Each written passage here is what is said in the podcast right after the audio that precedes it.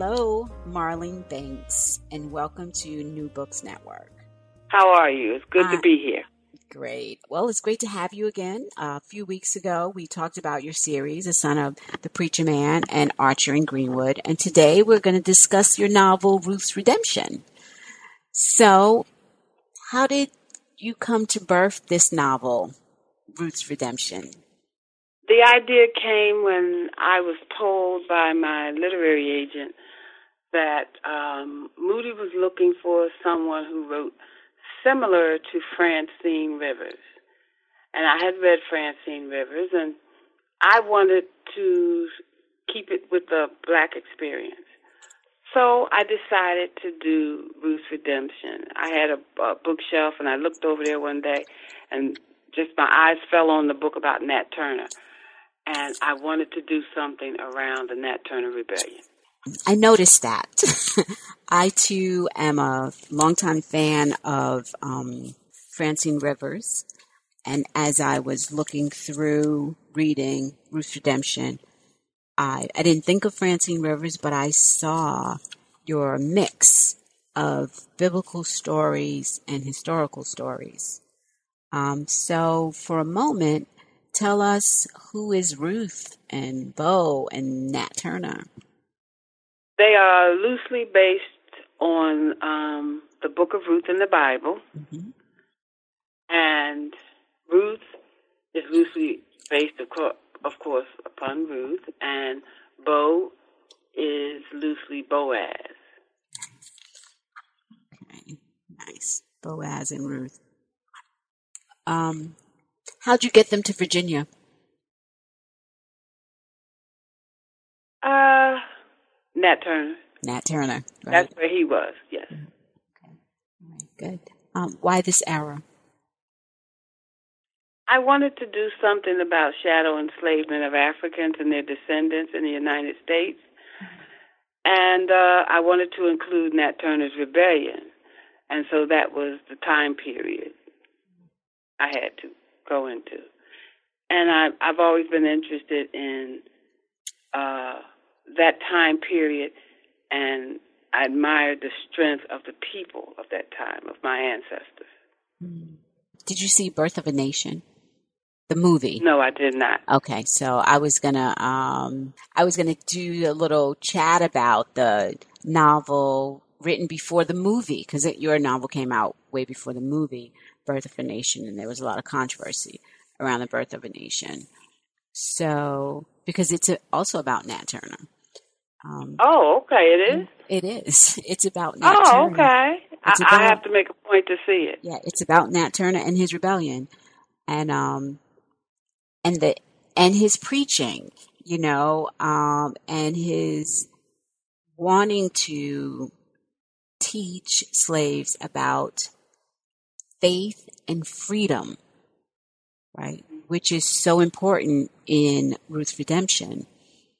Um, so, why do you think uh, you continuously come back to faith and freedom? Why are the two so important? Um, faith is important to me personally, and I write um, out of my faith because you write from where you are, mm. and that's where I am. And freedom started at the cross, in my opinion. That was the ultimate freedom. Christ Jesus is the ultimate liberator. He liberated us from the wages of sin, which was death, and reconciled us with the Father. Um, from a more human aspect, the enslavement of human beings was just an extension of the freedom that we had to attain in this life beyond our spiritual freedom. Mm. Okay, because even um, as I was reading, I noticed um, page 84 the women stopped and stared at Naomi and Ruth approached the stream and Nanny poked Lula, who winked at Ethel and Betty. So you're setting up that very story of um, Naomi and Ruth and Bo's wife, and then even um, a little before that, the narr- uh, one of the characters begins to talk about being free in Christ, even when you're a slave, and it feels like that oxymoron, you know, um, free from the wages of sin, free from eternal damnation, free in your mind and heart. And heart. And the character does call that hogwash, right? Ruth, she doesn't really believe that at this moment. So, because slaves are in bondage, right? So, yeah. How, yeah. So, how would you um, reconcile? Because if it's Ruth's redemption, what is she being redeemed from, and how is slavery reconciled um, through this faith and freedom that God offers? Okay, I'll start by setting up. Ruth is the voice of the world. She represents, she's a composite representation of many African descendant enslaved females of that time. And she represents the voice of the world and an unbeliever. Bo is the voice of God, or metaphorically speaking, he is. Mm-hmm. He is the voice of God uh, representing being a Christ follower. And Nat Turner is a, a unique mix of a godly man who has the voice of the world, though, to fight human enslavement. Ruth doesn't believe because of what she's been through. And what she learns from Bo is that even in slavery, it is possible to be free mentally. You have physical enslavement and then you have mental enslavement. She was still enslaved even after he bought her and told her she was free and set her free. In her mind, she was still enslaved. She felt, okay, he has me here. Uh, if he wants to have sex with me, I have to still go along with it. And he kept trying to reassure her, no, I'm not going to do that. You're free, you're free. She had no mental concept of what freedom was truly. She was still enslaved in her mind. It's like taking a poor person and giving them $188,000, million million dollars. Mm. You're rich. You're very, very, very rich. But you still think like a poor person. You're still running to Costco's and Sam's Club trying to get a bargain, you know, mm. clipping coupons. A person can be physically enslaved but be mentally free or vice versa. Right. right. So, and, and, go ahead. Oh, I was going to say, so therefore, freedom is really of the mind. That's what you're saying. And that's what's happening to Ruth. And although enslaved in bondage and in chains, um, it's her mind that's not free. Yes. Mm. Well, I think it, it goes both ways. Right, exactly. You can be enslaved physically and mentally, or, you know, one or the other, or both. Or both, or both, or both. But people can enslave your body, right. but they cannot enslave your mind. And you that, enslave your own mind by how you react to your circumstances. And that's Ruth's redemption. That's Ruth's redemption. Now, Ruth's redemption, let me tell you, was not my pick for the title. Oh. It was the pick of Moody Publishing. Okay. They changed the title. The working title that I had for the story was called Freedom to Love. Oh. And I picked that title because she was free from being enslaved, but she still didn't know how to love. She didn't trust. She was suspicious. She was angry. She was bitter. She was mad. So she was still enslaved psychologically, and she didn't have the freedom to love a man, to love herself, or to love life. So I picked the title Freedom to Love. They didn't want that because they said it sounded too much like romance novel. Fair. And they didn't want to be associated with publishing romance novels. Mm-hmm. Like I said, they they they they had a thing for Francine Rivers, and Ruth's Redemption was sounding more like I think she did a, a, a what was the story she did about the gold rush? Um, well, she did. Uh, Redeeming Love. Yeah. Redeeming Love. They thought the title would attract people who like that story, Redeeming Love. Well, let's see. And so that's how it got the title. So my focus as when writing the story was not so much on her redemption. I didn't focus on that. The, they just put the title up there.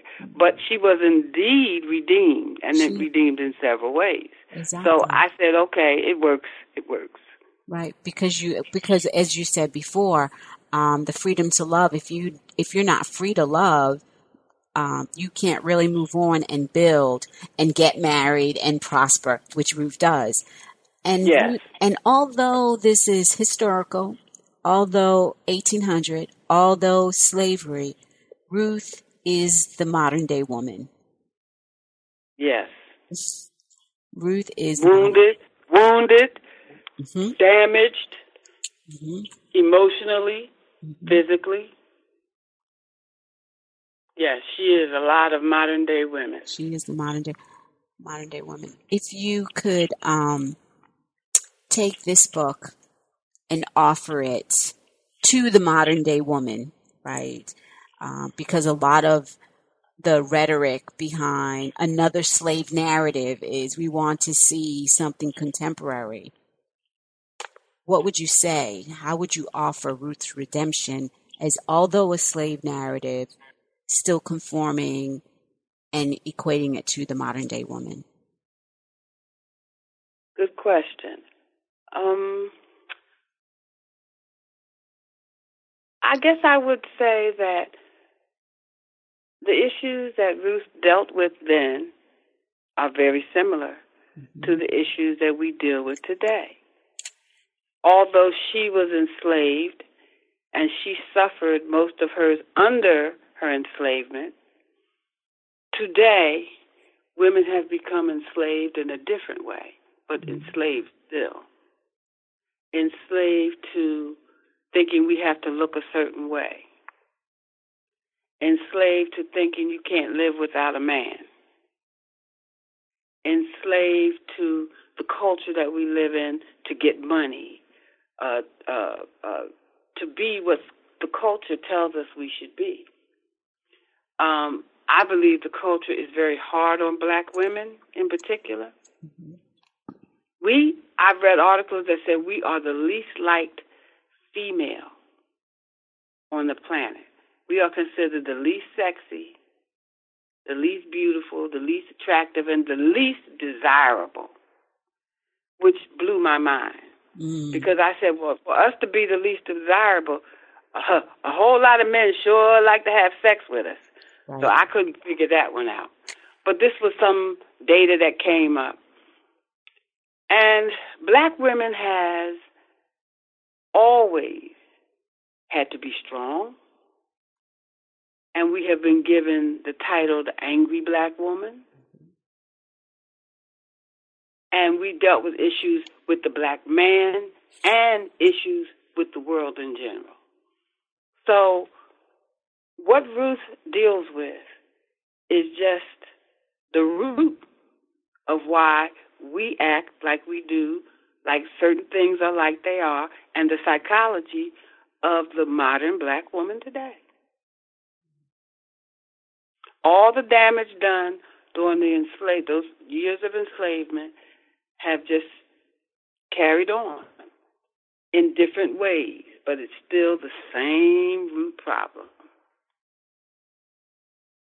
Mm, Thank you for that. That's that's true. That's the same root problem, and you bring that. I guess that's why there, whether it's a slave narrative or a very contemporary story for the black woman, there's progress and process, and two steps forward and three steps backwards. Absolutely, absolutely, and we still have the the same internal struggles within our communities and the outward struggles, like our own caste system, skin color system. Mhm, Correct. Um, we still go through that. The slaves went through it, and we still go through it to this day. So I think it's very relevant. it just plays out differently in modern times. Exactly. I um I also in Ruth's Redemption enjoy how you allow Ruth to be angry with God. Um, Ruth was angry with his with this God that everyone adored so much.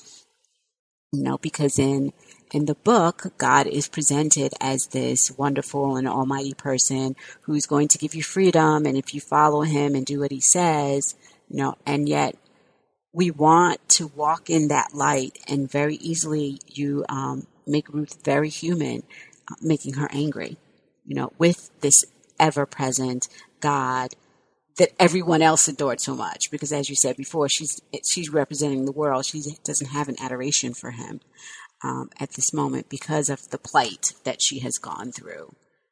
Um, so that that's very apropos in creating the believer who is coming or coming to know Christ um, even the ones who know him and still uh, get angry. get angry. Yes because remember she told Bo that he was angry with God, but he didn't want to admit it. Right, exactly, exactly. So it's almost like you're. Uh, the book also speaks to this thing that we want to stifle, right? Anger, as if we're not, if if we want to deny that we are angry. Right? Oh, absolutely. Yeah. I mean, how can you not have lived as a person who was treated like cattle? And not be angry about it. Right. And if you believe in God, not wonder, why are you allowing this to happen to me? Where are you? Why haven't you done something about this? This is the human part of us. And I'm sure God understands it, but we are taught that we're not supposed to feel that way. God is just. But human people, look at Elijah when he said, Look, I'm tired of this. Just kill me. Everybody's, you know, everybody. The woman is coming after me. I don't want to deal with it. Uh, just take me. Um, you know, we have feelings and emotions, and God understands that. But we have been taught out of, and I understand this out of respect, not to express them or to stifle them, squelch them down. How dare you? Who are you to get angry with God? And it's a different type of anger. It's more of a disappointment. It's a not that you're angry at him, but you're angry about what he's allowing or what he has allowed. And we're taught not to that it's wrong to feel that way because out of reverence for God, you, you don't get angry. Exactly. But we're um but we're more emotionally healthy. We've been studying a, a book called The Emotionally Healthy church, the emotionally healthy you, um, in Sunday school. So, and that's exactly what it talks about. Uh, dealing with the anger, um, owning the anger or whatever emotions there are because we are particular humans. And, um, Jesus wept. Jesus got angry. so. That's right. Yeah. That's exactly, right. Exactly. So, so this is, um, an excellent book. Is there anything you'd like to add to or take away if you could rewrite it or tell someone to pick it up? What would you do? What would you say? Um, some parts of it was removed by the publisher. Ah. As yes. Um, Moody, as I said, even with Preacher Man, they didn't like controversial um, things to be brought out. They they played it safe and they're very conservative, and I'm not knocking it, but they removed a few scenes that I thought, which even though they said they were well written, for some reason they yeah. didn't want to go with it. One of the scenes that they really sliced up was uh, when Ruth was taken from her mother and thrown into the barn the first time when she was raped. And I had did a much more expansive scene mm. of that, but they took it out. Um, when Nat Turner was hung, I did a much more expansive scene. They cut part of it off. Mm. And the part that, and I, I got kind of upset about that because the part they cut off was there was all, it was said that when Nat Turner was hung, his body did not react like the normal human body does when it's hung. Mm. And I don't know why, but for some reason they took that out. I didn't say it in those words, of course, but I described it. Right. And we've all seen on television when the body is hung, it jerks, it rejects, you know, and, and yeah. the different movements that the body would make. They said his body did none of that. Mm. Through my research, I found that his body did not do anything that the normal body does. And when you look, read accounts of his hanging, it almost seemed as if God took him up out of that body before they hung him. Wow. Right before, you know, they they actually pulled him up. And um, for some reason, I tried to describe it for people to come to that conclusion, but for some reason, it was taken out. Um, I think I might would go more into Nat Turner if I was to change it or rewrite it. Go. I wanted to maybe delve a little more into Nat Turner. Um, he was a fascinating man. Yes. And one of the reasons I wrote it as I did is because when I learned about Nat Turner, what I was taught was very different from what I found in research. I always thought he was just an angry black man, mad because he was enslaved and he wanted revenge, you know, and freedom, of course. But let's let's kill him up and let's go be free. That type of thing. Understood. Although I knew that he was a preacher, I just never thought. But this man was not just a preacher, because we all know every preacher is not a man of God. Exactly. This man was a man of God. Mm. He believed. He actually believed God wanted him to do what he did. And he believed it. It was not just, oh, we're going to do this to get our freedom. This he felt he was striking this blow for freedom under God's anointing. There had been, and when he started thinking this, there had been, um, I can't remember if I wrote it in the book or not, but he was praying on it, and there was an eclipse. He took that eclipse to be a sign of God saying, Go do it. This was a strong man of God. And he felt God gave him the mission to do what he did. And I don't know if I made that point very well. Well, you read the book. What do you think? Yeah. Um, I, you know, it's funny. I'm trying to go back and find that section with uh, Nat Turner and what you were saying. Um, and you did bring it to the, that point, but also because I because Birth of the Nation actually hits that exact thing that you're talking about, which is why when you see it, you will absolutely enjoy it so much. Okay. Yeah, um, because that is what happens. Is there is no it is God who is moving him in all directions. So and that's right. that's clear. Now people say now people would say, well, will God God wouldn't send somebody out there to murder people in their sleep and murder babies in the crib and blah blah blah blah blah blah blah. But, and but, to me, that just opens up a whole dialogue, which is a good thing. Exactly. It would open up conversation, and it was meant to be something to open up conversation. Was he correct? Did God send him, or did he get it wrong? I believe he truly believed God sent him. Mm-hmm. Now, whether God did or not, because you know and I know sometimes we think God wants us to do something and we get it wrong. and there are so, several biblical accounts in which God does send one to slaughter. Exactly. You know, but if you look back at the Bible, exactly. Exactly. There are times when He sent them into the promised land. He That's sent right. uh, Saul and their people. He said, "Kill everything." Every, exactly. I mean, kill every man, woman, child. Mm-hmm. Even one time He told them to kill the cattle. Remember? Exactly. Kill the cattle. Don't mm-hmm. leave anything living. Exactly. Exactly. So, so if you know your Bible, Old right. and New Testament, that's right. Exactly. You would um, say it is possible. Right.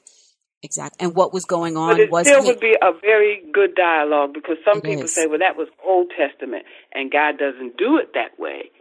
uh, wouldn't have done it that way by that time because he lived in the New Testament time. But still, we don't know. Exactly, we don't know. We don't know. And if and either way, if God did or didn't, he believed exactly. God did. And that was faith. So his That's, motivation yes, was of a godly man. exactly. Which goes back to your important motif faith and freedom. We can't be free Yes. if we don't have faith and if we don't stand in that faith and walk in that faith, which is what you show very well with Nat Turner in um, Ruth's Redemption, as well as with Bo and Ruth herself as she becomes this redemption. Oh my goodness, this was this was great. I'm very happy that I got a chance to talk to you about Ruth's Redemption, um, a novel um, that's about a proud and defiant, beautiful woman who comes into her own. It is, and despite what anyone wants to believe, it is a romance novel. Yes, it is. Um, Yes, it is. It's not It's a new kind of romance now. Correct. It's not your Harlequin romance, boy meets girl, boy and girl break up kind of romance. It's not that what's happening behind the doors romance, but it is, as you said, it is true love of self, of man, and of God. Yes. Yes. So, Marlene, thank you so much for joining me on New Books Network.